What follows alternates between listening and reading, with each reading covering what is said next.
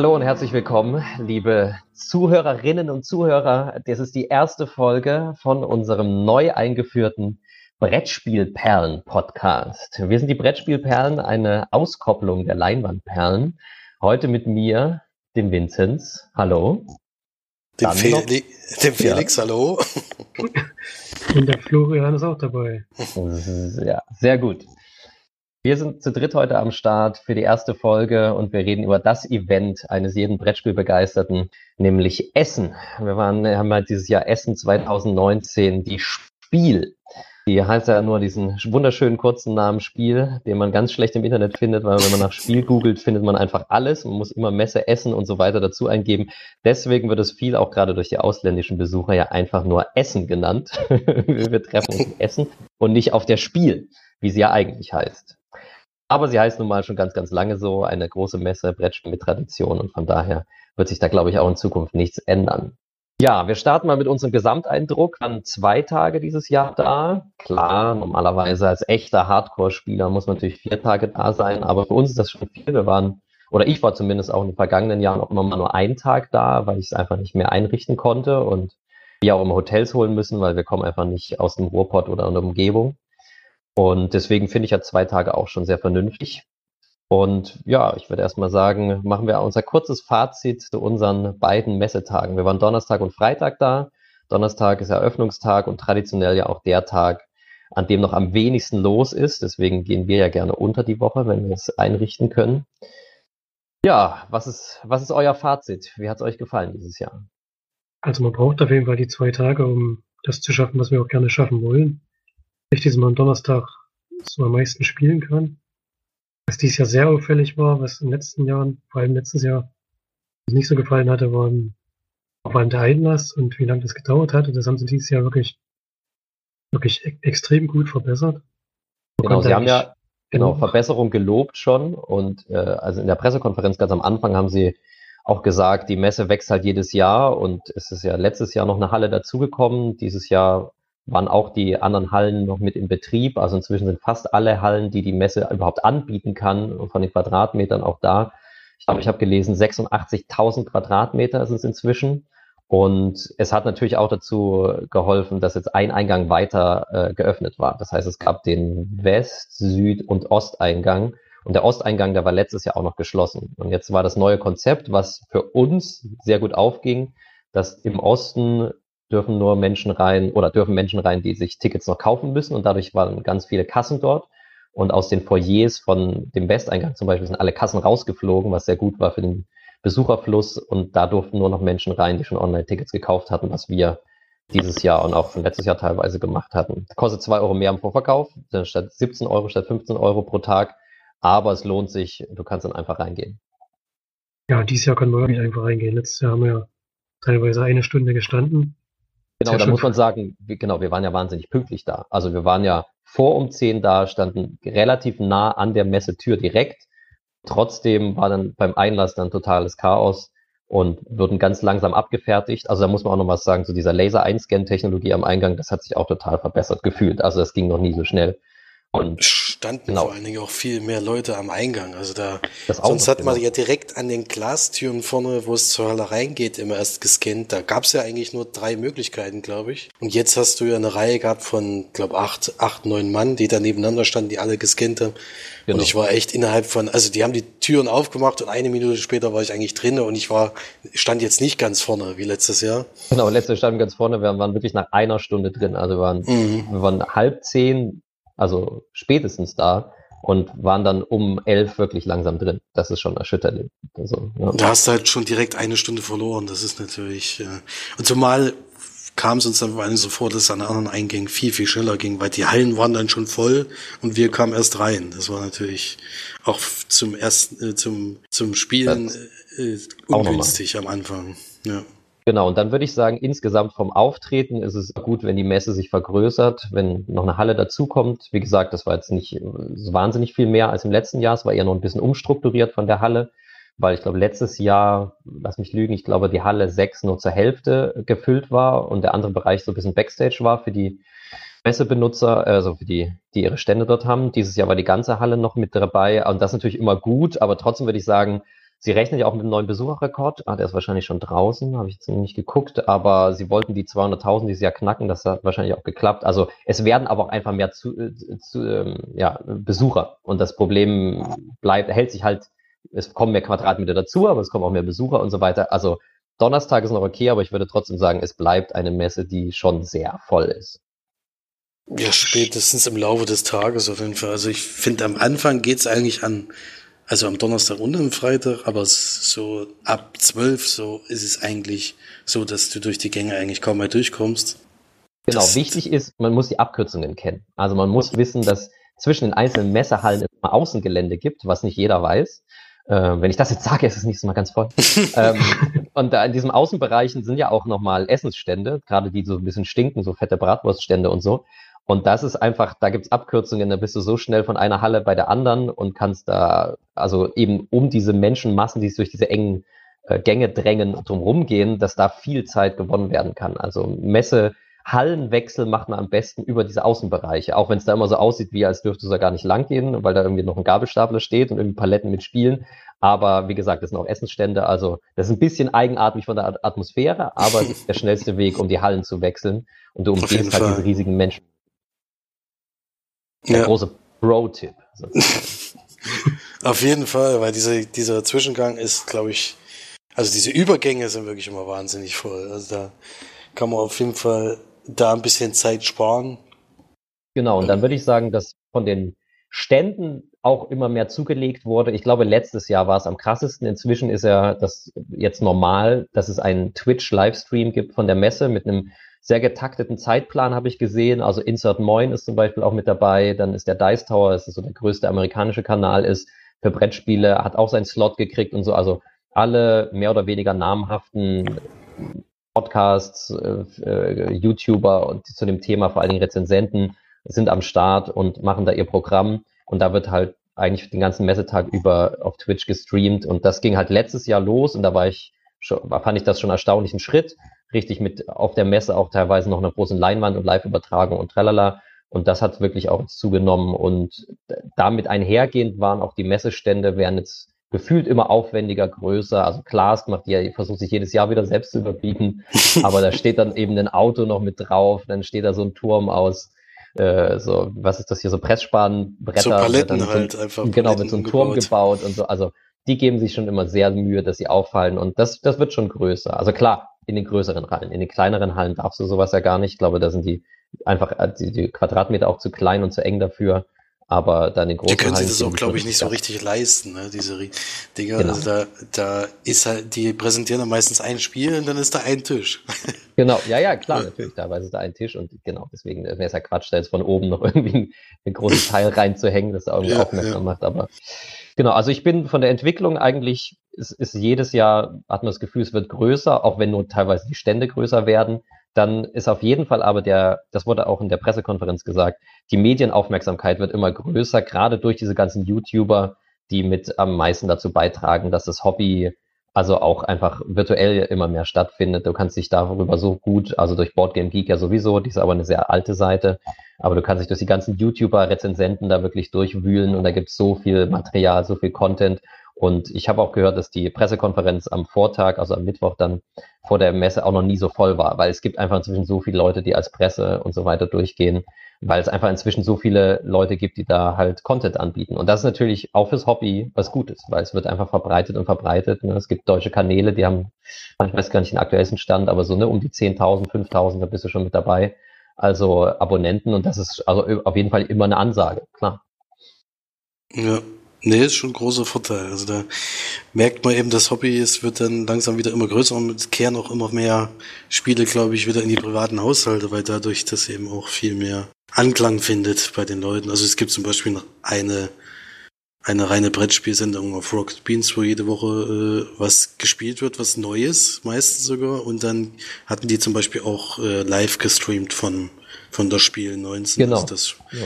Das ist halt auch schon gute Werbung auf jeden Fall und ich glaube, das, das hilft den Brettspielen auch sehr, dass da, dass da die Aufmerksamkeit deutlich steigt. Ja, und auch renommierte und talentierte Leute, die das machen. Das ist ja dann auch immer wichtig, die darüber berichten. Ja, dann würde ich sagen, so viel erstmal zur Einleitung generell, zu unserem, was wir inzwischen in Essen erlebt haben. Und jetzt müssen wir uns in die Spiele stürzen, weil an zwei Tagen haben wir tatsächlich es geschafft. Wir sind ja Leute, das ist ja das andere. Natürlich kaufen wir auch Spiele, aber wir sind nicht hauptsächlich die Leute, die sich, also das war vor zwei, drei Jahren bei mir vielleicht noch ein bisschen anders, aber die, die, die sich nicht nur die Taschen vollstopfen und wie blöde das Brettspiele kaufen. Äh, zumindest dieses Jahr bei mir war es anders.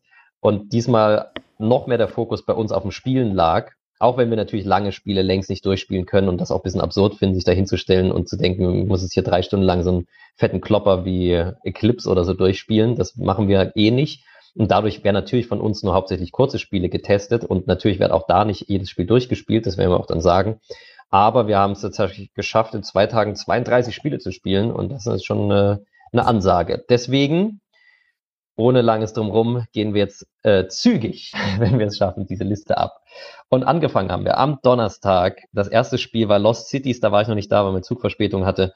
Was könnte zu Lost Cities auf Schatzsuche? Ein Spin-off also von Lost Cities, auch wieder von Rainer Knizia, der auch das Original gemacht hat. Wenn ich das richtig sehe, ist es sogar nochmal ein, äh, eine, ein Retheme, also eine Umlabelung von im Keltis-Spiel, also es gab anscheinend mal eine Keltis-Würfelausgabe, weil Keltis basiert ja auf Lost Cities und war einfach nur die Mehrspieler-Variante von Lost Cities und jetzt gibt es praktisch wieder eine Rückumlabelung, was da immer alles geht. Also es wieder, kommt wieder zum Original zurück, es ist also jetzt Lost Cities-Würfel-Variante, würde ich jetzt mal so sagen, oder?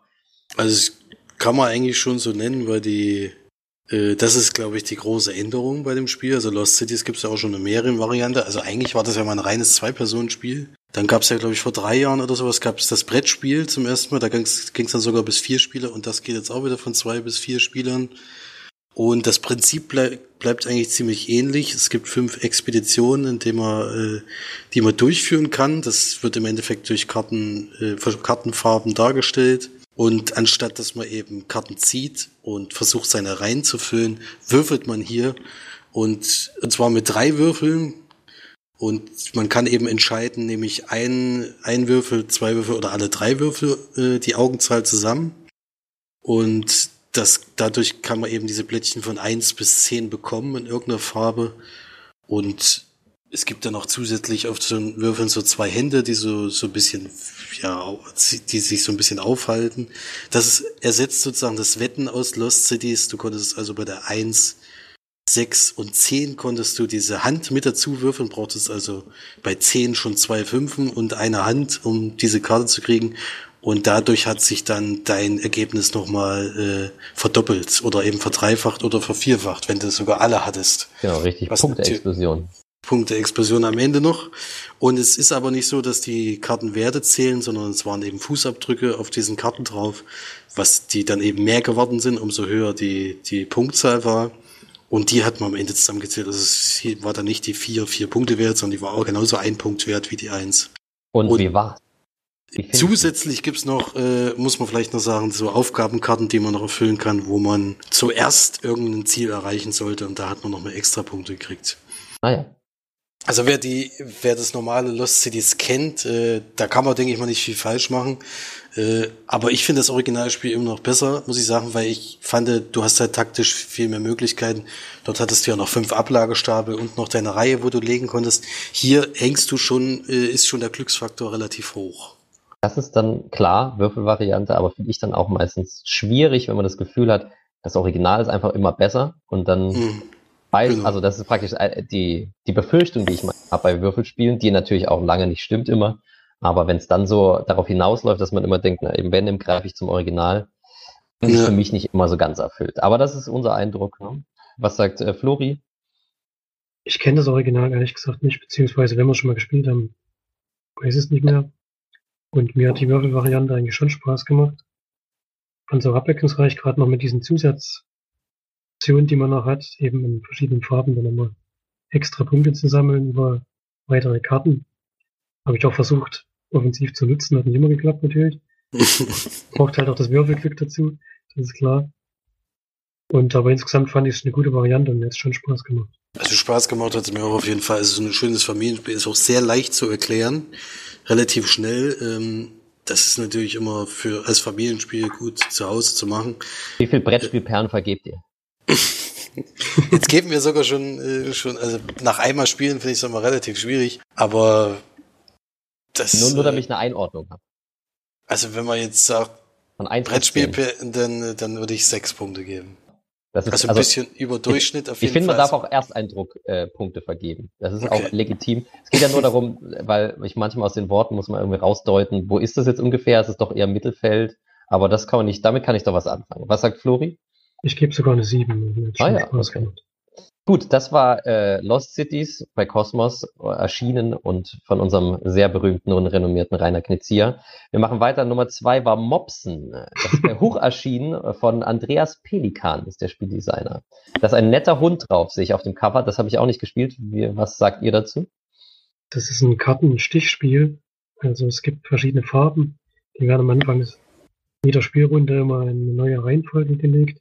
Die oberste Karte ist immer die Trumpffarbe. Und dann werden alle Karten nacheinander, alle Handkarten nacheinander ausgespielt.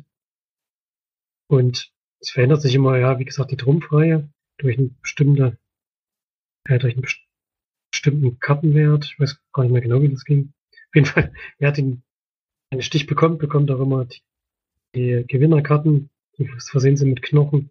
Und diese Knochen zu sammeln zu einem höchst, äh, zum höchsten Wert am Ende, äh, zeigt dann den Gewinner. Da hast du aber den wichtigsten Twist bei diesem Spiel vergessen. Oh. Der wichtigste Twist, also nicht nur, dass es die Reihe gibt, die wird übrigens immer wieder neu gelegt, dadurch, dass der, der Stich gewinnt, ist immer die höchste Trumpfkarte. Das ist vielleicht noch ganz wichtig. Aber das Wichtigste ist eigentlich, dass der, der den Stich gewinnt, kriegt eben nicht alle Karten, sondern er kriegt nur die Karte mit dem höchsten Wert, wo auch die meisten Knochen drauf sind. Und der Spieler, der die niedrigste Karte gelegt hat, der darf mopsen. Das, ah, deswegen heißt der Titel nämlich auch Mopsen, denn der darf von, der, von den anderen zwei Karten eine nehmen und darf die wieder auf seine Hand nehmen.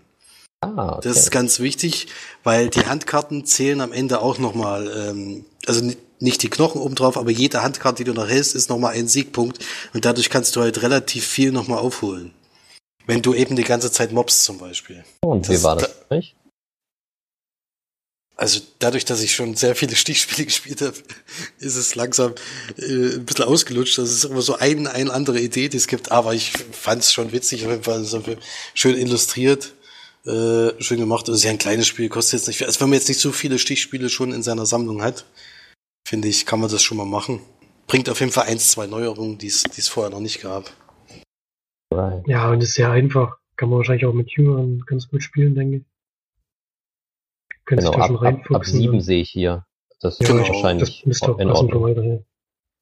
Denke ich auch, ja. Also das, das würde ich so im, im Mittelfeld so einordnen, so vier bis fünf Punkte. Ja, ja, das schließe ich nicht an. War jetzt nichts Außergewöhnliches. Das war Mopsen von Andreas Pelikan, erschienen bei Huch. Und wir machen, das waren jetzt auch übrigens zwei Spiele, die wirklich zwanzig neunzehn, also jetzt Neuerscheinungen für die Messe waren. Weil jetzt habe ich gesehen, als nächstes besprechen wir Harvest Island. Das ist äh, von, oh Gott, Yi Fan Chen, wenn ich das richtig ausspreche, bei Big Fun Games erschienen und in Deutsch bei Jumbo oder Jumbo. Das allerdings wahrscheinlich die deutsche Version jetzt aus diesem Jahr, könnte ich mir vorstellen, weil das Original ist auf jeden Fall von zwanzig siebzehn, also schon zwei Jahre alt. Genau, das ist auf jeden Fall eine Messe-Neuheit gewesen, das weiß ich, denn die, okay. Das gab es jetzt dort, glaube ich, noch nicht zu kaufen. Oder es gibt es wahrscheinlich die, das Original gab es vielleicht schon mal zu kaufen an irgendeiner anderen Stelle, aber äh, bei Jumbo erscheint das jetzt dieses Jahr und ist auch sprachenmäßig gar nicht, also ist gar nicht von Sprachen abhängig, wenn man die Anleitung eben kennt, dann dann braucht man auch, äh, kann das auch gerne die englische oder japanische oder was auch immer Version eben sein. Und wir haben es eigentlich so ein bisschen verglichen mit mit äh, Bonanza, denn es ist schon so eine Art Sammeln von mehreren Sachen. Man ist im Endeffekt auf einer unentdeckten Insel, ist man als Gärtner angestellt und soll da irgendwelche ja, Obstsorten anbauen. Unentdeckte Insel und dann gleich als Gärtner, was? Genau, als, als, als Gärtner oder als besondere Insel oder wie man es auch immer nennen soll, ja. Soll da Obst anbauen und es ist eben davon abhängig, also erstens kannst du irgendwas ansehen und dort äh, dann auch anbauen und das kannst du irgendwann abernten und das gibt gewisse Punkte. Allerdings ist das Ganze noch abhängig vom Wetter. Sobald du eine Wetterkarte ziehst, musst du die sofort ausspielen und wenn die, glaube ich, zwei- oder dreimal ausgespielt wurde, säbelt das deine ganze Ernte weg. Also dann, äh, du solltest also versuchen, nicht zu großes Risiko zu gehen, sondern eben früh abzuernten. Es gibt natürlich für mehr Ernte, gibt es natürlich auch deutlich mehr Punkte, aber man soll es nicht übertreiben, sein Glück. Ja. Und das haben wir noch relativ kurz angespielt, wenn wir dann äh, da schon weiter mussten. Aber mir hat es, mir ist es vor allen Dingen aufgefallen, weil es wahnsinnig gut aussah. Also man muss sich eigentlich nur dieses Cover angucken. Das, äh, denke ich mal, werden wir auch dazu... Sieht sehr künstlerisch wertvoll aus, ja. Das auf jeden Fall. Und die Karten sind eben auch so schön gemacht. Ja, ich sehe auch das, das Material. Das macht was her, das stimmt. Das, das, das kann man auf jeden Fall schon deswegen empfehlen. Deswegen hat das auch auf jeden Fall mein Interesse geweckt, das nochmal richtig zu spielen. So nach der ersten Runde. Wir haben sozusagen ein, ein durch, nee, ich glaube sogar zwei Durchgänge haben wir mal gespielt. Und da war es eben so, dass, dass, äh, dass ich jetzt noch nicht so richtig einschätzen kann, ob das Spiel mir jetzt großartig gefällt oder nicht. Aber ich... Mir hat das schon Lust auf mehr gemacht, auf jeden Fall. Und schon vom Optischen her möchte ich das gerne eigentlich im Schrank stehen haben. Wenn das dann auch gut ist. Ne? Das weiß man halt immer vorher nicht. Aber äh, so die ersten zwei Runden war das auf jeden Fall eine ordentliche Sache. Und ich finde, das mit dem Wetter bringt auch was Neues ein. Das, äh Sagt Flori? Ja, das Problem ist, dass das Wetter für mich der einzige Unterschied ist zu Bonanza. Also Felix hat das Spielprinzip erklärt und das kann man nicht eins zu eins auf Bonanza übertragen. Und ich habe Bonanza relativ oft schon gespielt, deswegen wäre es jetzt für mich nichts Neues. Nur, nur der Optik wegen, weil ich jetzt nicht nur jetzt kein, kein neues Spielprinzip oder so, sondern ist schon sehr, sehr ähnlich. Also wer ja. Bonanza kennt und viel gespielt hat, der erkennt es auf jeden Fall wieder. Okay, das war Harvest Island, was jetzt bei Jumbo dieses Jahr erschienen ist, von Chi Fan Chen.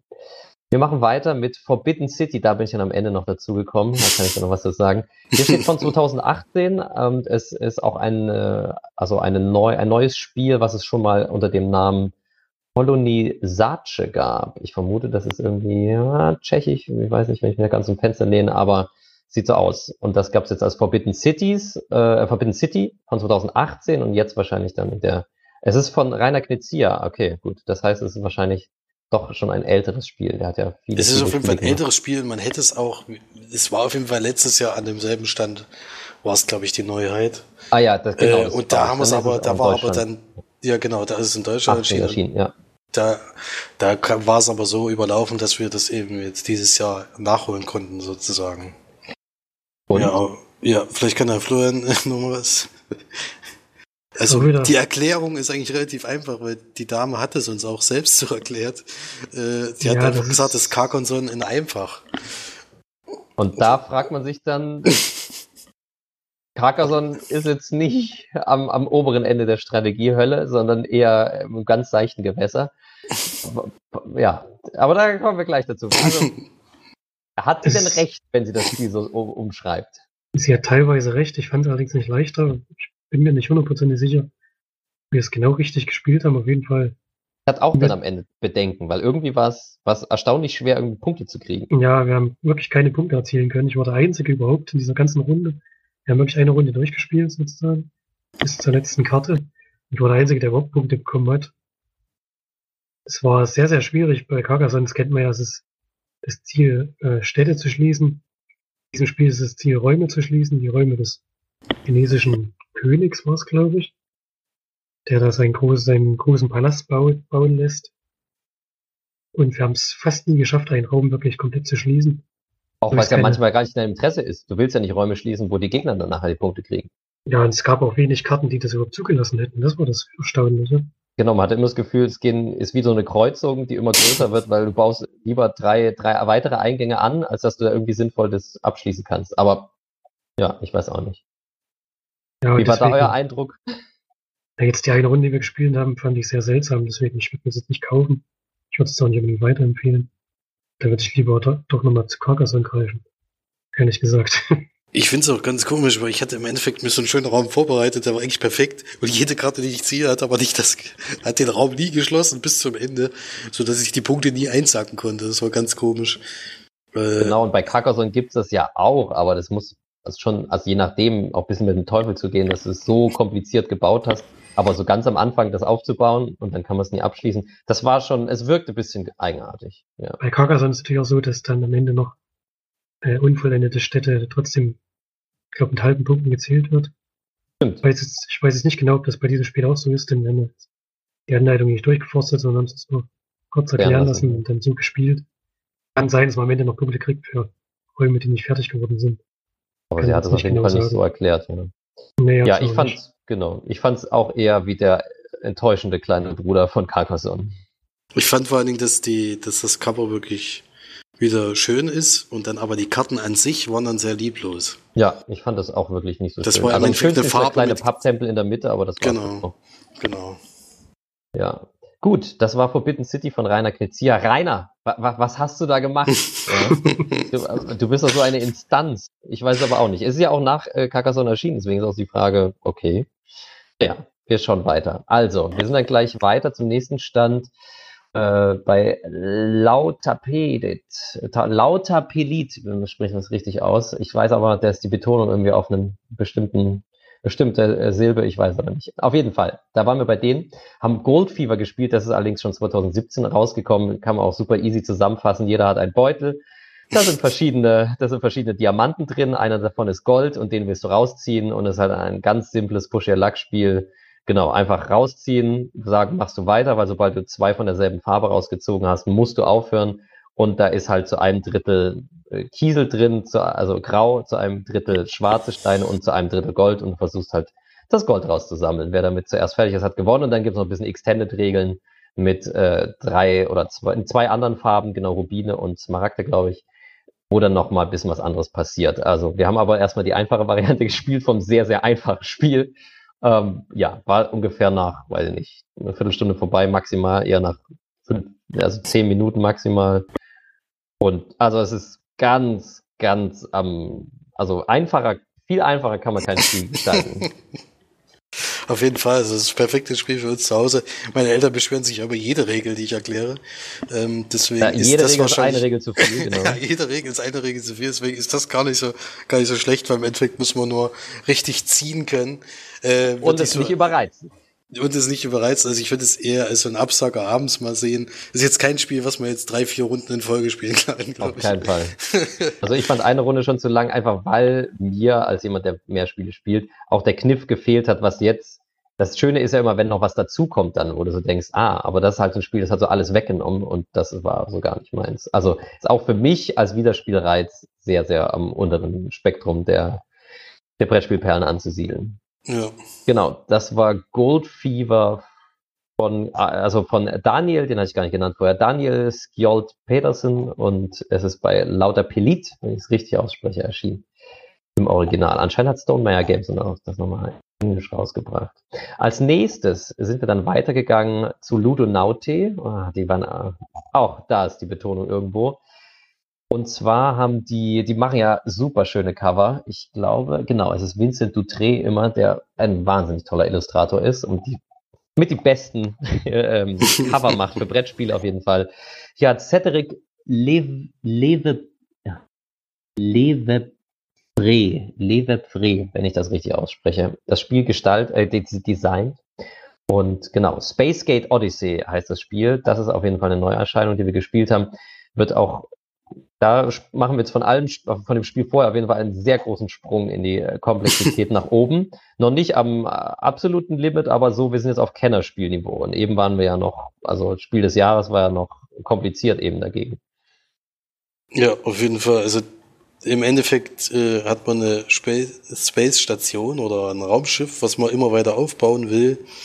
Genau, und wenn man es richtig nimmt, sagt man, es ist ein Space Gate gewesen. Also es fühlt sich richtig an, es fühlt sich an wie eine, äh, wie eine Raumschiffstation, aber es soll ein Gate sein, weil du hast dann praktisch so kleine Tore aufgebaut, mit denen du dann ins All geschossen wirst und das war auch so das Ziel. Also du solltest schon einen Planeten am meisten besiedeln sozusagen, dafür hast du genau Siegpunkte bekommen. Und das ging eben durch das Hin- und Herspringen von auf, auf Kartenfarben, die eben dir äh, verschiedene Möglichkeiten geben haben, zum Beispiel weitere Plättchen an deine Station anzubauen oder eben ähm, Figuren aufzufüllen oder die wegzuschicken und sowas. Da gab es eben verschiedene Möglichkeiten.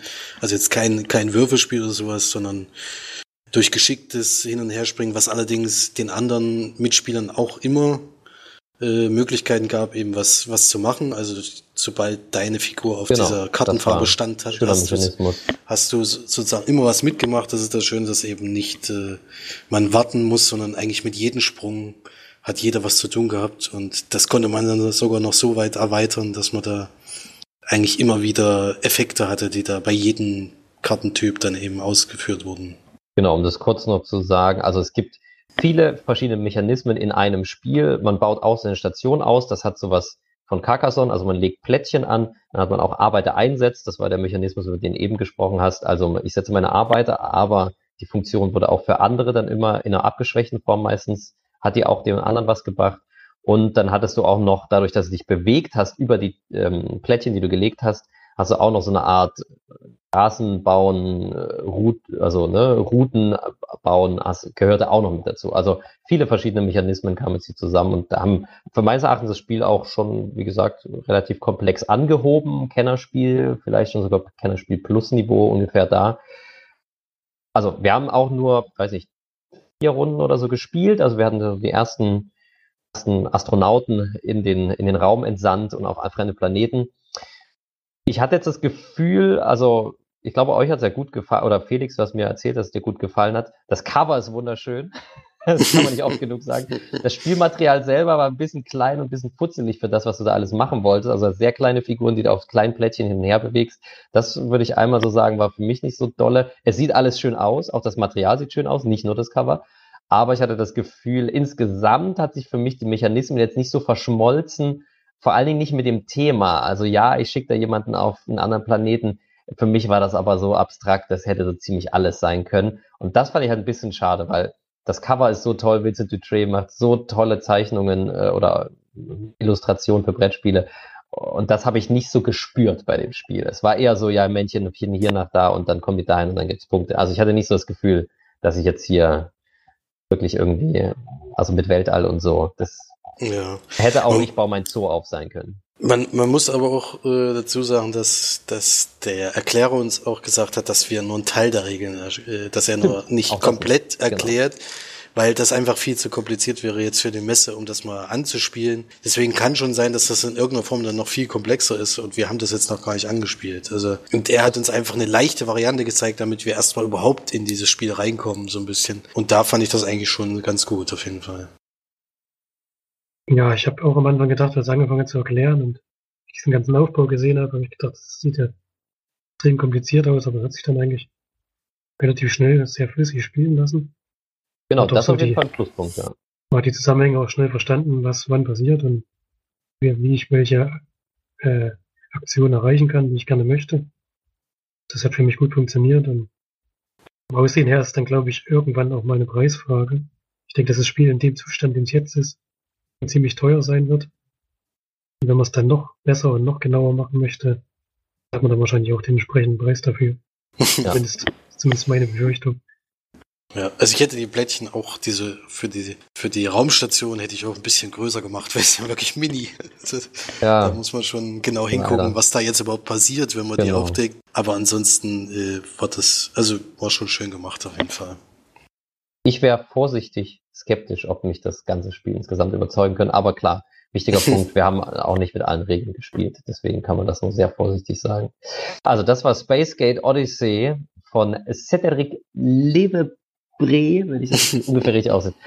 Genau, erschienen bei Ludonaute. So, dann sind wir gewechselt zum Pegasus-Stand, wo es, hey, Zombie Dice, ein Spiel von zweitausendzehn, uralt, muss inzwischen auch jeder kennen. Man hat es auch, also, und das wird jetzt sehr spannend. Dadurch, dass es Zombie Dice gilt schon als eins der einfachsten Push Your Luck, also ne, höre ich auf oder höre ich nicht auf und kann mich total verzocken, Spiele gehört. Und da haben wir jetzt dieses Gold äh, River, Gold River, Fever. genau, Gold, Gold, Gold, Fever. Gold Fever, Gold Fever vorher gespielt. Und da muss man sagen, ist Zombie Dice minimal komplizierter, aber es macht mir zumindest so viel mehr Spaß. Wir haben jetzt allerdings, weil das ist halt die Neuheit daran, bei Pegasus erscheint jetzt nochmal eine Big Box. Da ist Zombie Dice drin von zweitausendzehn, Zombie Dice, das Double Feature, das kam zwei Jahre später auf den Markt, dann Zombie Dice, die schönste Erweiterung, der School Bus, ein, ein der große gelbe W zwanzig, der kam zweitausendvierzehn raus und das gibt es jetzt halt nochmal als Komplettpaket, zweitausendneunzehn halt jetzt erschienen bei Pegasus, was ja ganz schön ist, weil du dadurch wirklich Geld sparst. Also die Erweiterungen einzeln sind alle ein bisschen teuer dafür, dass du meistens nur ein oder zwei Würfel dazu kriegst. Jetzt kannst du das, glaube ich, na, lass mich nicht lügen jetzt, aber so um die, es wird am Ende um die fünfzehn Euro kosten. Und das ist natürlich dann ein sehr guter Preis, weil Zombie Dice ist auch irgendwie nicht, gar nicht so günstig, zumindest nicht im Original. Ja, wir haben jetzt halt mit allen Regeln auf einmal gespielt. Finde ich nicht immer die beste Variante, muss ich sagen. Aber äh, der Pegasus Verlag macht auf jeden Fall eine gute Version draus, mit den Plättchen und so weiter. Ich glaube, manchmal im Original fehlt ein bisschen was. Fandet ihr das? Ja, sehr kurzweilig. Also mir hat es auch Spaß gemacht. Die Regeln sind ja auch super einfach. Also da auch in drei Minuten erklärt. Und ist sehr kurzweilig. Ging auch wirklich nur zehn Minuten oder so. Länger haben wir, glaube ich, nicht gespielt und haben das Spiel sozusagen in der Version jetzt durchgespielt gehabt. Hat natürlich genau. ein bisschen Frustrationspotenzial. Äh, lange nicht funktioniert. Felix war wütend wie Sau. Ja, ich bin dann am Ende aber auch volles Risiko gegangen, weil ich gedacht habe, jetzt geht's um alles und dann, dann macht man natürlich die größten Fehler. Das ist das natürlich stimmt. klar, aber es ist natürlich äh, reines Glücksspiel. Ähm, Naja, genau. Und der, der, also wo so minimale Strategie reinkommt, ist, dass die Würfel immer verschiedene Farben haben und du an ja. grün, gelb und rot erkennen kannst, ist es der Würfel, den ich so Lust habe, nochmal zu würfeln? Nee, der rote hat viele Shotgun-Treffer sozusagen, wo man ausscheiden kann. Also da sollte ich vielleicht vorsichtiger sein. Also so einen minimalen Anteil gibt es und mit dem Schulbus ist natürlich auch ein bisschen lustig, wenn man so sagt, okay, ich kann alle weglaufenden, Zom- äh, weglaufenden Menschen wieder in gefundenes Fressen verwandeln. Das ist, also finde ich, dann, da wird es dann auch schon, kommt schon ein bisschen was dazu. Aber ist schon ein bisschen Taktik dabei. Aber bleibt Fall. natürlich trotzdem. Ist, ein, ist ein, du kannst ein, du halt mit dem Buswürfel schon deinen dein ganzen Wurf Klar. kannst du schon vernichten. Das ist halt der Nachteil das, vom Bus, das, genau. Das, das der kann halt zwei oder sogar dreimal die Shotgun zeigen. Also jedenfalls zu viel. Aber der, Bus, der Buswürfel ist so schön, den habe ich jedes Mal genutzt. Also ja eben, der macht halt einfach Spaß. Das ist das Ding, alle wollen diesen riesigen Buswürfel. Das macht einfach wahnsinnig Spaß. Ja, für mich ist Zombie Dice, das habe ich schon vor Jahren gespielt und habe vor Jahren auch schon gerne gespielt. Da ist halt für mich inzwischen ein bisschen die Luft raus, weil es natürlich auch wieder super easy ist, aber so bei einer netten Runde, wo es um, um null Brain geht, und das ist ja auch das Spiel, wir wollen ja auch nur Hirne essen, damit wir damit unsere Hirne vielleicht wachsen, ist es, finde ich, immer wieder ein nettes Spiel. Für Leute, die es nicht kennen und ein sehr einfaches, aber thematisches Würfelspiel suchen, ist es vielleicht auch was. Genau, das war Zombie Dice, im Deutschen bei Pegasus erschienen, im Original bei Steve Jackson Games und auch von Steve Jackson in dem Fall. So, wir sind dann weiter zu C G E, zu Czech Games Edition gegangen. Und da ist das Original von Letter Jam erschienen, auf der deutschen Variante dann im Heidelberger äh, Verlag. Und zwar ist das von Ondra Skoupý, ähm, die Autorin. Ich vermute, es ist eine Autorin. Wobei man das, ja, beim Tschechen-Namen würde ich nicht, auch da nicht meine Hand ins Feuer verlegen. Ein Spiel für zwei bis sechs Spieler und es ist ein kooperatives Wortspiel. Das heißt, das Spiel sah so aus, dass wir Buchstaben vor uns ausliegen haben und dann so kleine Aufsteller haben und die so aufstellen, so ein bisschen wie bei Hanabi, dass nur die anderen Spieler unsere Buchstaben sehen können, allerdings immer nur einen zur Zeit. Wir arbeiten uns unsere Buchstaben durch. In unserer Variante waren jetzt vier Buchstaben, das ist so die einfachste Variante. Später kann man dann auch sechs und noch mehr Buchstaben vor sich ausliegen haben. Und man arbeitet sich von links nach rechts durch seine Buchstaben und hat am Ende die meisten Punkte oder am meisten gewonnen, kooperativ, wenn man es geschafft hat, dass man wirklich alle seine Buchstaben erraten kann am Ende, dadurch, dass halt Hilfestellungen geboten werden. Und die werden so geboten, dass man halt da sitzt, die Buchstaben aller anderen Spieler, aber nicht seines eigenen äh, Auslage sieht. Und dann halt sagen muss, okay, ich finde jetzt ein Wort, wo diese Buchstaben drin auftauchen und dann legt man so Pokerchips hin, wo die einfach durchnummeriert sind, eins, zwei, drei, vier, fünf und dann lege ich die halt so hin, dass der Buchstabe A bei eins liegt und dann das Wort Anna wird dann gelegt oder genau, und dann habe ich halt dann bei einem anderen die Buchstabe, also bei dem N würde ich dann die Zahl zwei und drei hinlegen und dann wieder die Bu- Nummer vier bei A und dann weil wissen die, okay, Äh, was, was hat er da hingelegt? Wenn ich aber meinen eigenen Buchstaben nicht sehen kann, da kommt der Kniff ins Spiel, dann muss ich so ein bisschen raten. Und da wird es dann auch schon schwierig. Gerade bei ja. Anna wäre das ein schlechtes Beispiel, wenn ich selber das A habe, sehe ich dann nämlich nur, okay, Buchstabe zwei und drei ist ein N und mein Buchstabe ist ganz am Anfang und ganz am Ende. Da könnte ich jetzt auf Anna kommen, aber es könnte halt auch, was könnte es sein, noch Onno, äh, naja gut, da muss man schon überlegen, ob es da noch andere sinnvolle Namen gibt. War jetzt nicht das beste Beispiel der Welt.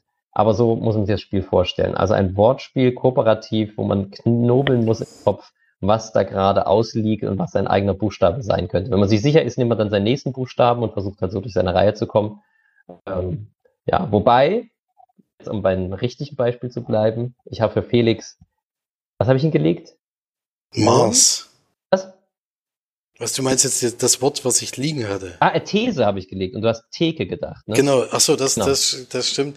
Also das ist natürlich schwierig, wenn man, ähm, also man, das, das Schwierige bei dem Spiel ist eben, dass du auch eine gewisse Rundenanzahl hast. Du kannst jetzt nicht das unendlich lang machen, genau, bis du eben warten, weißt, dass du hundert Prozent sicher bist. Genau, dann bist du, du musst auch ein bisschen Risiko gehen und dann kann es eben schnell passieren, dass man einen Buchstabe vertauscht.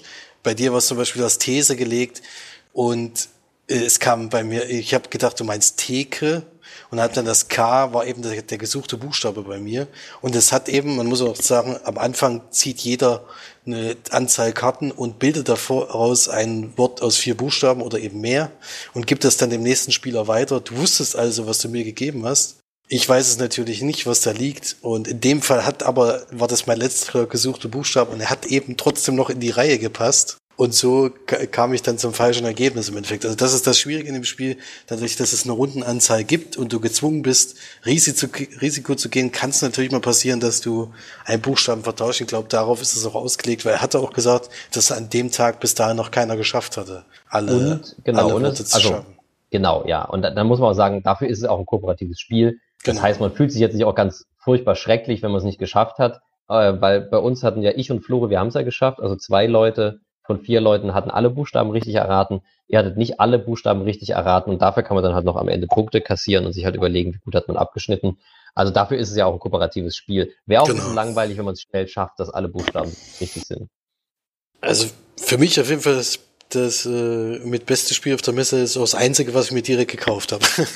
Ja, und man muss auch sagen, es ist wieder ein Wortspiel, was aber so einen Kniff hat, dass ich es auch nochmal, und ich bin nicht der größte Wortspiel-Fan, dass ich auch wirklich angetan war. Also vom Mechanismus bin ich sehr überzeugt. Ich finde, das hatte den interessanten Spielreiz. Ja. Ich war überrascht. Also ich habe am Anfang gedacht, als er es erklärt hat, das ist total einfach. Das, das stimmt, während genau. Des, ja. Während des Spielens hat sich aber herausgestellt, dass es wirklich viel schwieriger ist, als man dachte. Weil da ist es ja nur ein Wort aus vier Buchstaben. Das ist genau. ja, das, du denkst ja die ganze Zeit, na gut, das, äh, nach zwei halt Buchstaben Nase weißt du ja ungefähr, genau. was, was ja. es ist. Aber es ist, über, es ist genau, überhaupt nicht so. Hab, genau, ich hatte, ich habe dir ja die Karten weitergegeben. Das heißt, deine Buchstaben haben das Wort Mars ergeben.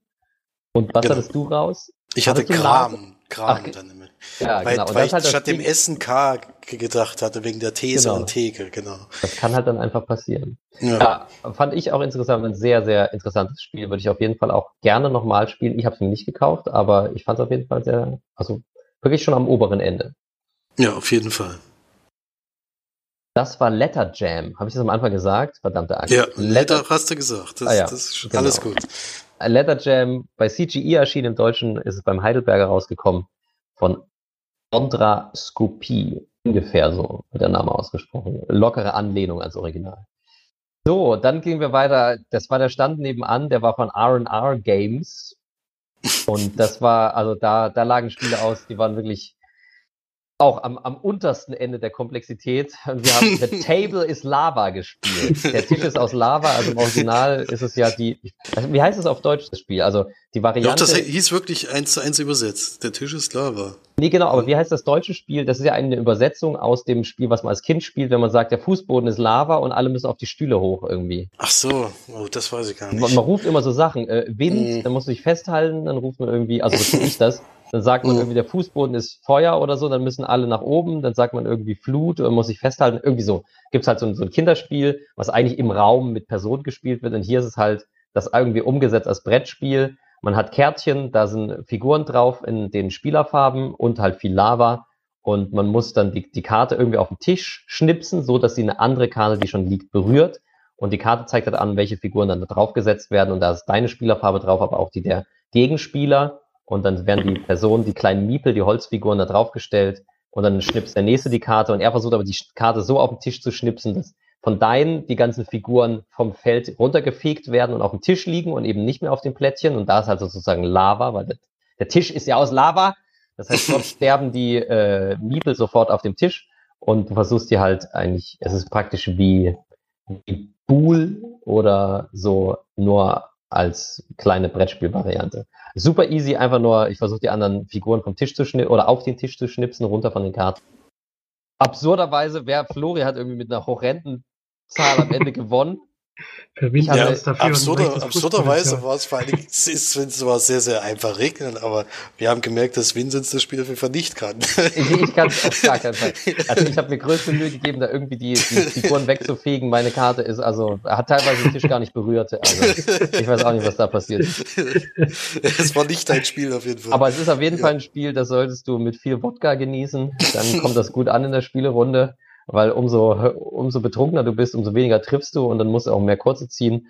Also ja, das Spiel kann man als echtes Spiel, was ich mir kaufen würde, eigentlich nicht so richtig ernst nehmen. Also wenn man es als Trinkspiel äh, sich kaufen würde, kann ich das mehr verstehen. Aber so als Spiel, wo man sagt so, hey, das sollten wir, das sollten wir mal wieder spielen. Ich habe richtig Bock auf The Table is Lava. Also vielleicht mit Kindern.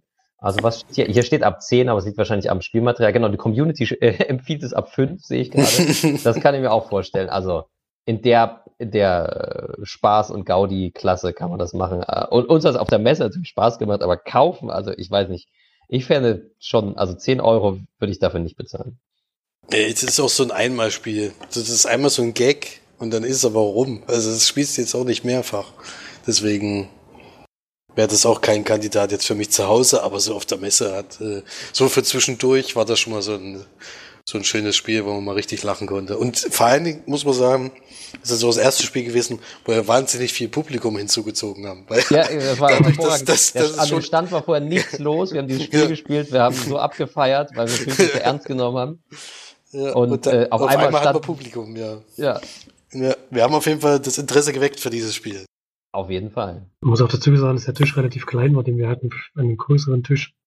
Das Stell mir das ultra schwer vor. Ein bisschen, noch ein bisschen höher.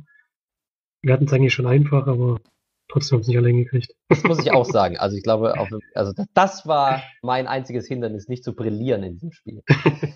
Das ja, es war einfach zu leicht. Genau, ja. Das war zu leicht. Genau. Das Spiel, ja. ja, auf jeden Fall. Also, The Table is Lava von James Schock, würde ich den mal aussprechen auf Englisch, bei R and R Games erschienen. So, dann sind wir durch viele, viele Hallen gelaufen, sehe ich gerade, weil wir sind danach bei Quicksilver Fun Games gelandet. Und bei dem Spiel Muse, auch das ist keine Neuheit, da ist die Erweiterung erschienen, die haben wir dann auch gespielt, Muse The Awakening, wenn ich das richtig sehe. Und zwar ist das aber jetzt gerade in der, der Spieleschmiede gewesen, also die deutsche Version kommt jetzt bald raus und deswegen haben wir das auch angespielt. Muse ist ein, ein äh, Zwei-Gruppen-Spiel, ja, ne? Man spielt es auf jeden Fall in zwei Gruppen. Ich weiß nicht, ob man es mit großen Runden, doch ich glaube, wird man es immer in zwei Gruppen spielen. Von zwei bis zwölf Spielern ist es äh, im Original, wie gesagt, bei Quicksilver Fun Games erschienen, aber es gibt inzwischen schon ganz viele andere Publisher weltweit und der Designer ist Jordan Sorensen und genau, es geht halt so, es hat so ein bisschen Dixit-typisch diese großen Karten mit wunderschönen Illustrationen und man hat aber auch noch kleinere Karten, wo immer Aufgaben dazu stehen. Und dann muss man versuchen, dem gegnerischen Team eine möglichst unmögliche Aufgabe zu stellen. Allerdings sind diese Karten ja vorgegeben. Das heißt, da steht zum Beispiel, mache, also man muss sich dann immer zu dem Bild, das man sieht, halt was überlegen. Und die Aufgabe kann zum Beispiel sein, mache eine Geste mit deinen beiden Fingern äh, oder mit deinen beiden Daumen. Oder mache eine Geste mit den Ellenbogen auf den Tisch. Und äh, genau, du darfst halt nur deine Hände bewegen, das war ungefähr das Gleiche, aber dann auch mache einfach nur einen Gesichtsausdruck dazu. Je nachdem, wie schwierig das ist, haben sie auch die Punkte verteilt. Das heißt, du kannst auch zum Beispiel bei Sage einen Begriff dazu, die ist natürlich deutlich leichter als machen nur einen Gesichtsausdruck zu dem Bild. Das heißt, da gibt es dann mehr Punkte als bei den anderen.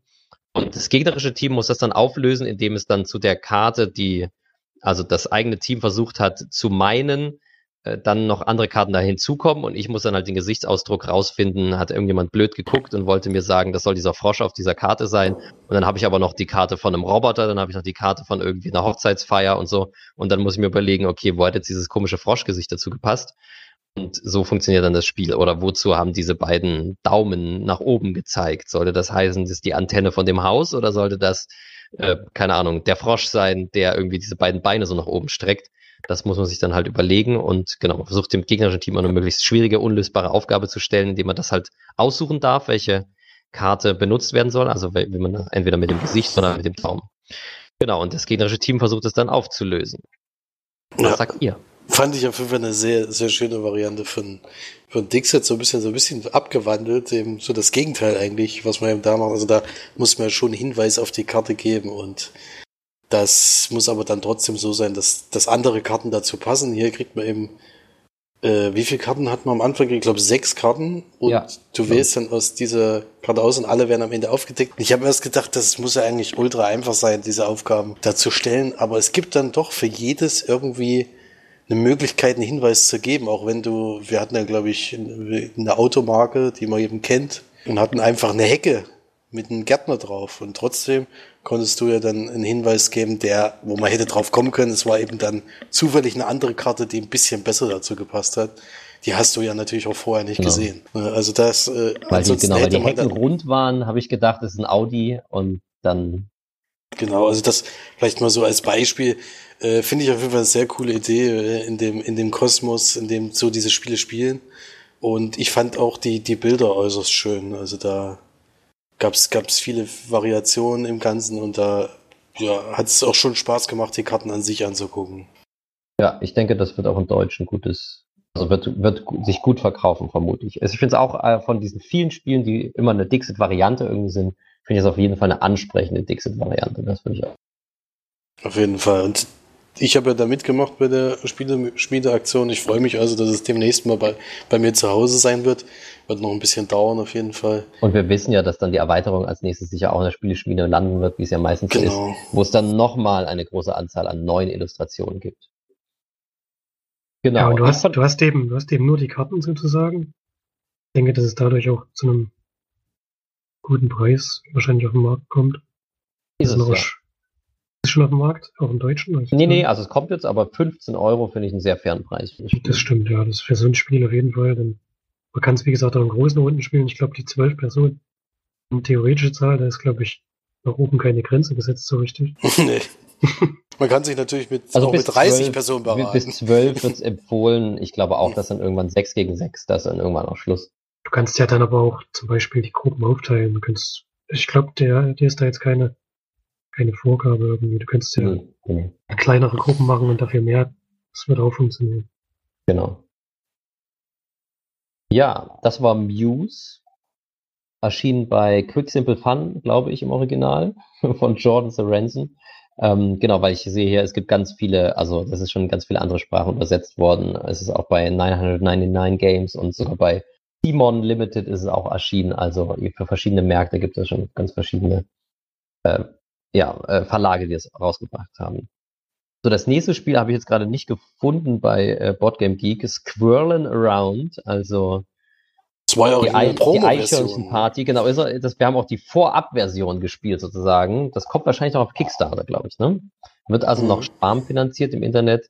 Wir konnten es schon anspielen. Ein super einfaches Spiel. Wir, wir haben äh, Karten und wir haben kleine Baumstammplastikteile und müssen die aufeinander stapeln, bei wem es umfällt, der hat verloren.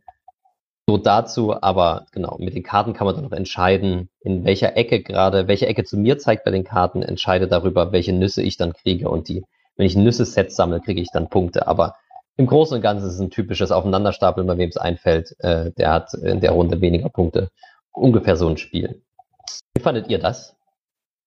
Ja, ist für mich halt ein Kinderspiel, also ich würde es jetzt für mich, würde ich es jetzt nicht holen, aber Kinder jetzt so zwischen, weiß nicht, sechs in zehn Jahren vielleicht, das ist, glaube ich, ganz witzig. Ja, denke ich, denke ich auch. Also man kann es mal mitspielen mit den Kindern auf jeden Fall. Ist jetzt kein Spiel, wo du völlig unterfordert bist oder sowas. Ich bin auch derjenige, der den Baum umgeschmissen hat, also gebe ich auch ordentlich zu. Es war dann wirklich, äh, also es, man denkt am Anfang, gut, diese Baumstämme aufeinander stellen, ist ja gar nicht so wahnsinnig schwierig. Aber mit der Zeit wackelt das dann schon gewaltig. Und ja, es man hat auf jeden Fall Spaß gemacht, aber es ist auch so, ein, so eine Runde und dann liegt es genau. wahrscheinlich erstmal wochenlang im Schrank. Wäre bei mir auch so. Wie gesagt, weil ich das Spiel jetzt nicht gefunden habe. Es ist auch bei Quicksilver Fun erschienen oder wird bei Quicksilver Fun erscheinen, aber ich weiß nicht den Autor. Aber ich fand es auch, ja, und das ist auch so eine Variante und dann denke ich auch immer, dann ein Spiel Rhino Hero oder so ein Spiel, wo es wirklich dann auch richtig Spaß macht oder wo es einfach ein Riesenturm ist am Ende oder so. Oder Jenga X X L, das ja wahrscheinlich der Urvater davon ist. Aber so, so ein bisschen, ja genau, denke ich auch. Das, also da fragt man sich manchmal so ein bisschen, brauche ich noch eine Variante von diesem Spielprinzip, wenn es nicht so richtig was Neues hinzufügt. Ja, das war Scrollin' Around. Und jetzt kommt The Stijl, The Stijl, also auf jeden Fall niederländisch im Titel, äh, basierend auf dem äh, berühmten Gemälde von, ja, finde ich noch raus, auf jeden Fall, genau, ähm, abstrakte Kunst aus äh, den Niederlanden. Der Designer ist Lukas Gerlach und es ist erschienen eben bei Quicksilver Fun im Original. Ja, was ist für ein Spiel? Wir haben Kärtchen, die so aussehen wie dieses Kunstwerk, nämlich wo verschiedene Flächen einfach mit diesen äh, flächigen Farben ausgemalt sind in Rot, Schwarz, Weiß, Gelb, äh, Blau.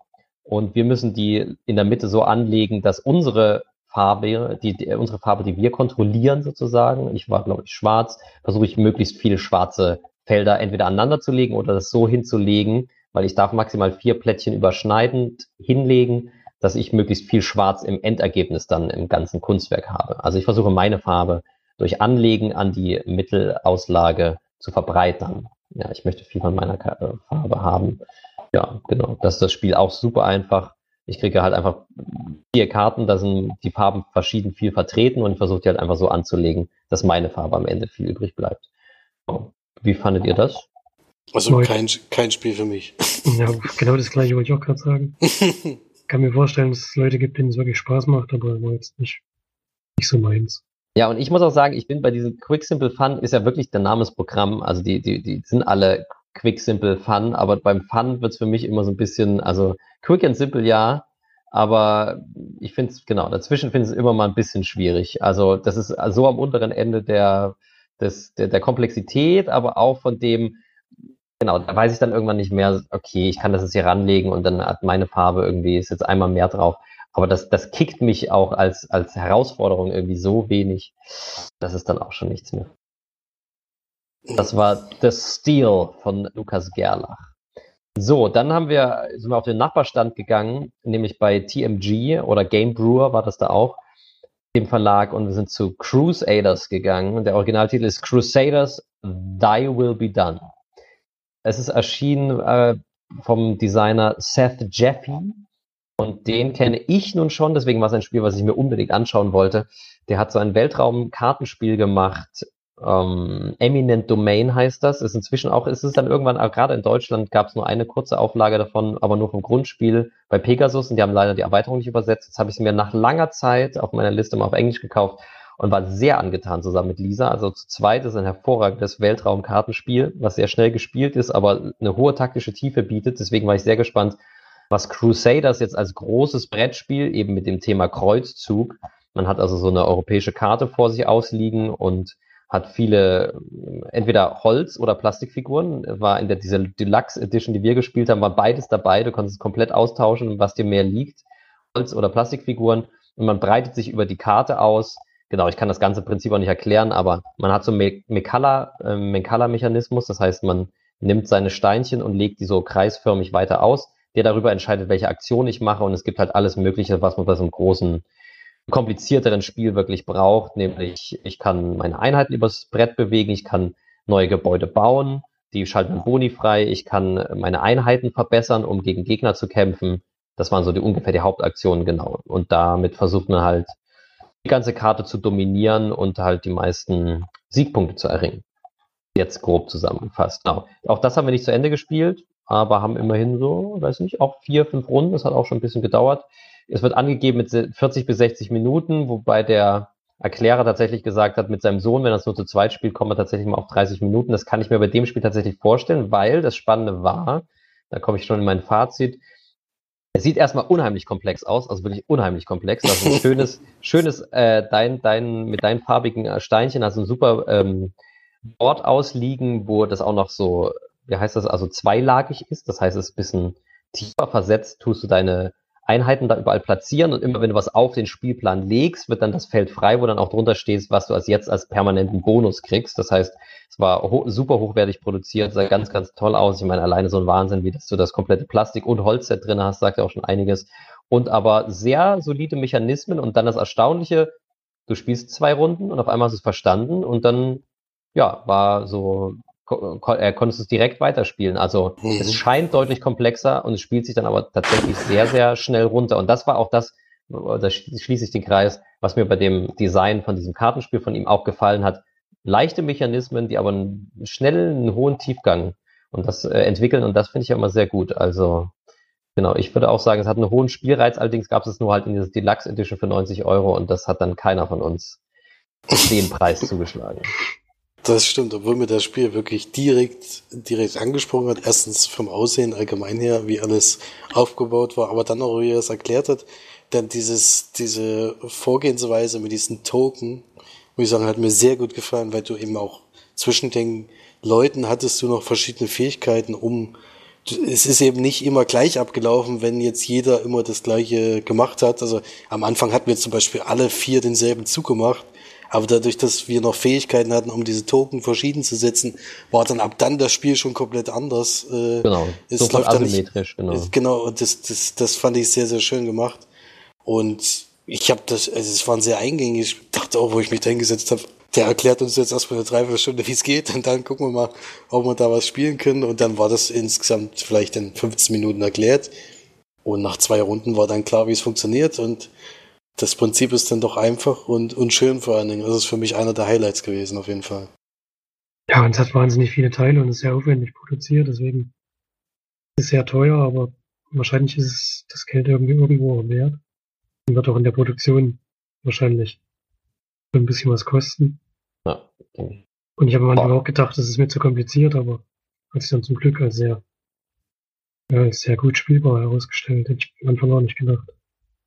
Genau, das war, glaube ich, da so eine der großen Überraschungen. Es sah super kompliziert aus, spielt sich dann sehr eingängig. Also ich habe den Seth Jaffee als Designer immer noch sehr auf dem Radar, finde ich sehr spannend, was der macht, und werde ich auch weiter beobachten. Bei dem Spiel weiß ich halt nicht, wie toll sich das zu zweit spielt, und ich spiele ja ganz viel zu zweit, deswegen würde ich mir das auch, obwohl ich mir auch teurere Spiele ja kaufe, durchaus, war da der Spielreiz jetzt dann, obwohl es, obwohl ich es so spannend fand, nicht so groß, dass ich denke, ja, zu zweit könnte das was sein. Ich glaube, das entwickelt noch mehr Freude mit mehreren Spielern. Ist erstmal mein Eindruck.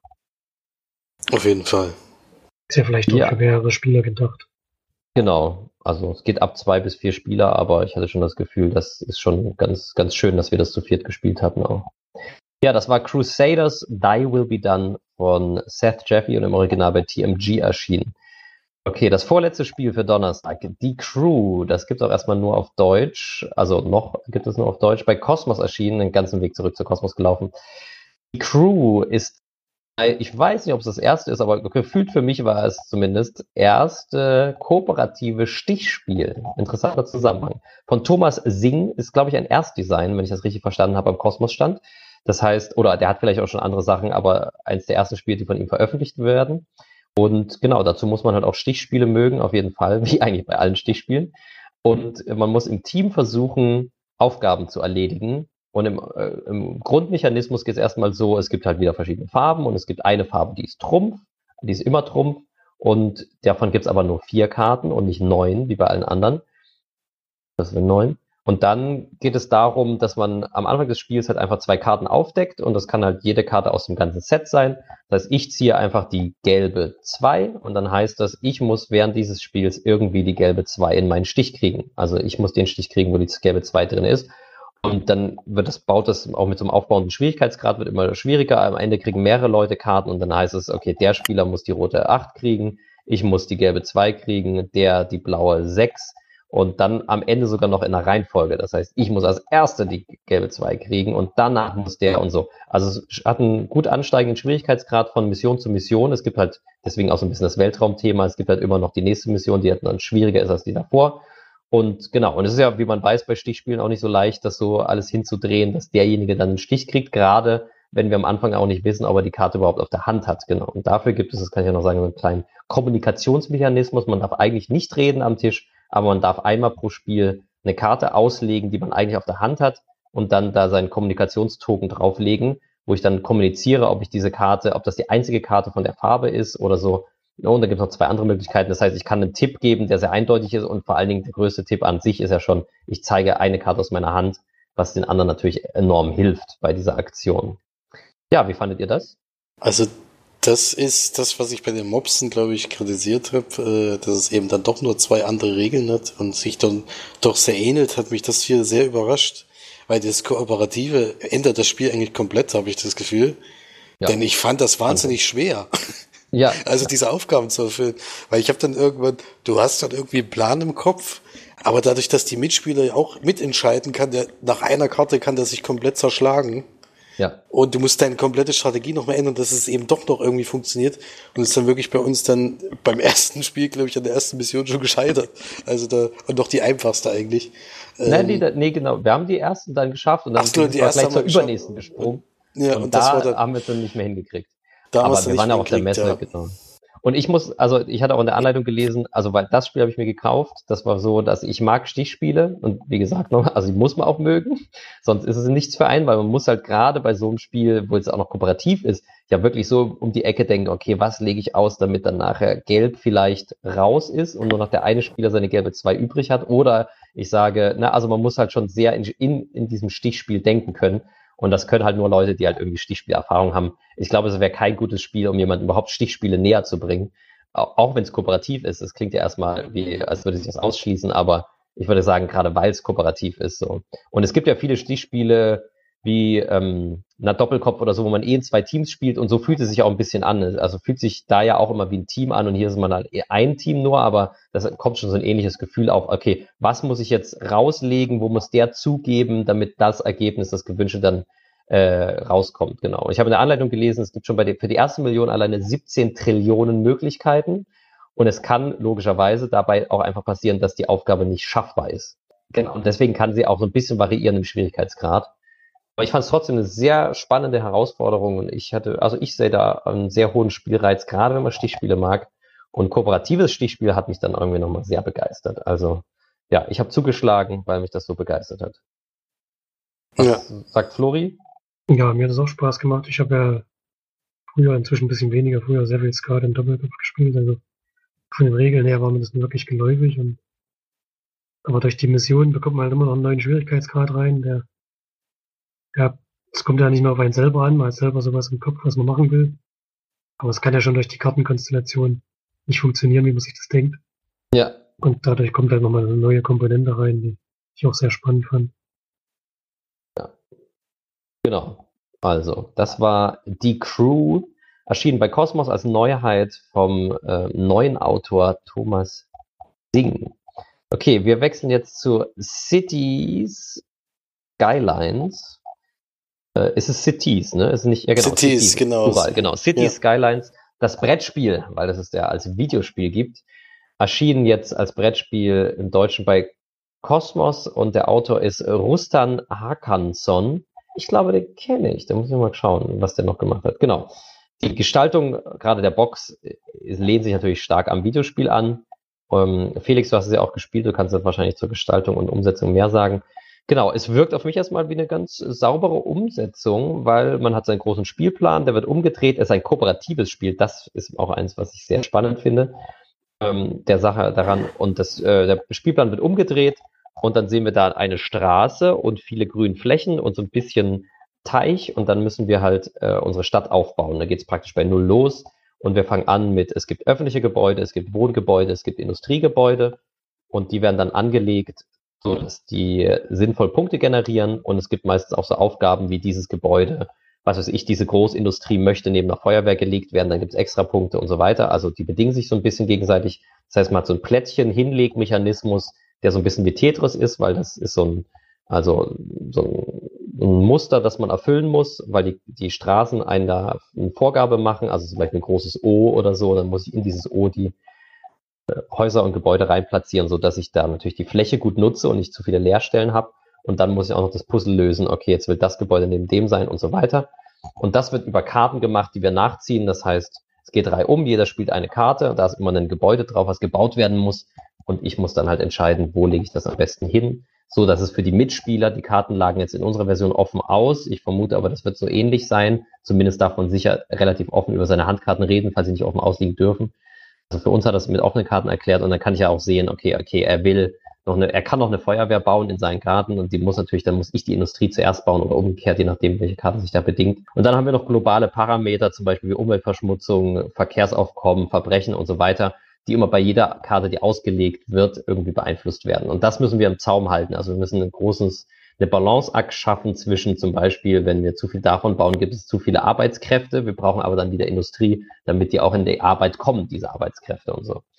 Da wird angegeben mit äh, siebzig Minuten. Da war leider das der erste Tag dann zu Ende. Das hat uns ein bisschen reingegrätscht, weil das hätte ich wirklich gerne noch weitergespielt. Wir haben so ein paar Runden gespielt, aber waren noch längst nicht so weit, fand ich, dass es so richtig interessant wurde, weil später kommen dann immer mehr, das verzahnt sich ja ganz schnell ineinander, da ist das Gebäude und so weiter. Und da will ich das dann ransetzen, oh, jetzt liegt hier aber das aus und so. So weit sind wir von meinem Gefühl noch nicht gekommen, aber ich fand es sofort erstmal sehr spannend. Und ihr?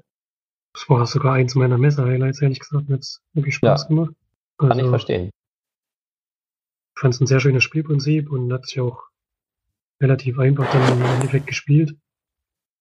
Aber wie gesagt, wir hatten fünf oder sechs Runden, ich weiß gar nicht mehr genau. Konnten wir, konnten wir spielen, dann war der Tag zu Ende. War auch eines der wenigen Spiele, bei denen ich richtig Lust hatte, das zu Ende zu spielen. Was dann genau, neulich gab es jetzt schon im Angebot. Ich hatte es dir neulich geschrieben, Felix, was war es? Also, ja. Ich glaube sechsundzwanzig Euro. sechsundzwanzig, also jetzt schon. Das fand ich auch. Also für den Preis hätte ich es wahrscheinlich auf der Messe sogar noch mitgenommen. Auf der Messe hat es, glaube ich, noch so um die fünfunddreißig gekostet oder so.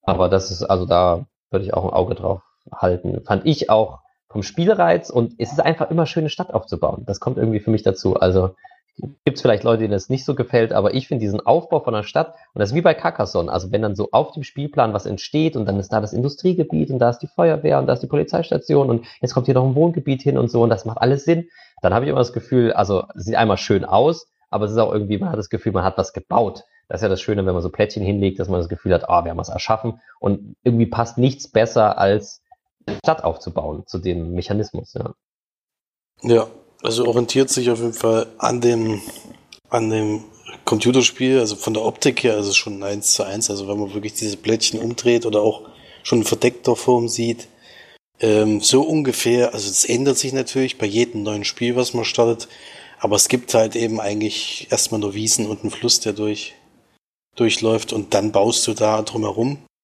Und selbst wenn, wenn man jetzt ja, neue Blättchen aufdeckt und sowas alles, das, das ist in dem Spiel. Natürlich hat man da die, die, also muss man sich Sachen aufbauen, um andere Sachen bauen zu können. Das war jetzt hier nicht, sondern man hätte jetzt von Anfang an, wenn man die richtigen Karten gekriegt hätte, das wird dann eben dadurch drei, drei Stapel bewerkstelligt, wo dann eben die etwas größeren Gebäude drin sind. Die muss man dann eben auch irgendwie unterbringen. Das Ganze, das ist eben auch im Spiel das Problem, dass man eben auch ab einem gewissen Punkt Platzprobleme bekommt. Das ist hier eben auch so dargestellt. Und ich fand das auf jeden Fall schön, dass man eben miteinander spielt, miteinander zusammen eine Stadt aufbaut. Das ja, hast du eben in dem Compu- ja. Computerspiel überhaupt nicht. Du sitzt natürlich immer alleine davor und planst das Ganze. Hier musst du eben zusammenspielen und die einzelnen Karten untereinander äh, kannst du eben dadurch, dass du es offen spielst, kannst du eben sagen, hier, bau mal lieber das. Ich habe dann den und den Effekt da drauf. Und so baut sich das dann eben, so kommuniziert man auch die ganze Zeit miteinander. Was, was machen wir jetzt eigentlich als nächstes? Und die Charaktere, die man eben am Anfang wählt, haben eben auch noch unterschiedliche Fähigkeiten, die dann eben sich einbringen können. Also ich hatte zum Beispiel eine Anwältin, die dann, wenn sie auf einer neuen Fläche baut, eben gleich eine Zufriedenheit mehr bekommt und sowas.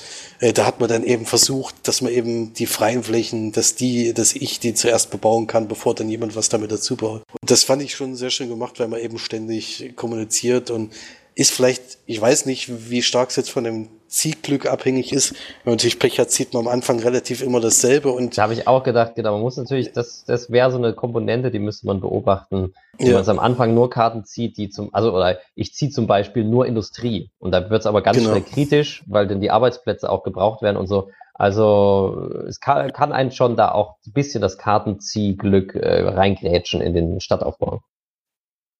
Ja, aber noch eine Frage, wir haben seit mal ein bisschen mehr in der Spielebranche drin. Das war jetzt dieses Jahr ein bisschen, für mich zumindest, ein bisschen auffällig. Lag vielleicht auch an unserer Spieleauswahl, wir relativ viele Spiele im Kooperationsmodus gespielt haben. Das ist jetzt ein allgemeiner Trend, dass man ja zusammen gegen einen größeren Gegner spielt, oder das, war das Zufall? Oder? Ich würde sagen, sagen, bei genau bei den eintausendfünfhundert Neuheiten, die da ungefähr, wenn man die Doppelzählungen abzieht, da noch übrig bleiben, da ist auf jeden Fall... Ich glaube immer noch der Großteil kompetitiv und der kooperative Anteil ist deutlich kleiner. Wir haben mit der Auswahl, glaube ich, da genau was getroffen. aber auch, weil wir uns ein bisschen dafür interessieren. Wir kommen am nächsten Tag ja auch nochmal dazu. Also ich finde ja kooperative Spiele immer gut und ich setze mich auch gerne, also ich habe mir auch ein bisschen gezielt ja auch an kooperative Spiele rangesetzt, weil ich das ja auch als Messetag, wenn man viel gegeneinander spielt, auch immer schöner finde, wenn man zwischen mal wieder ein kooperatives Spiel hat, man sich ein bisschen mehr als Gruppe wieder fühlt. Das macht irgendwie dazwischen immer ein bisschen mehr Spaß, als wenn man jetzt einen ganzen Tag lang nur die fetten Spiele spielt, wo es nur darum geht, ich mache deine Burg kaputt und du tötest meine Arbeiter und so.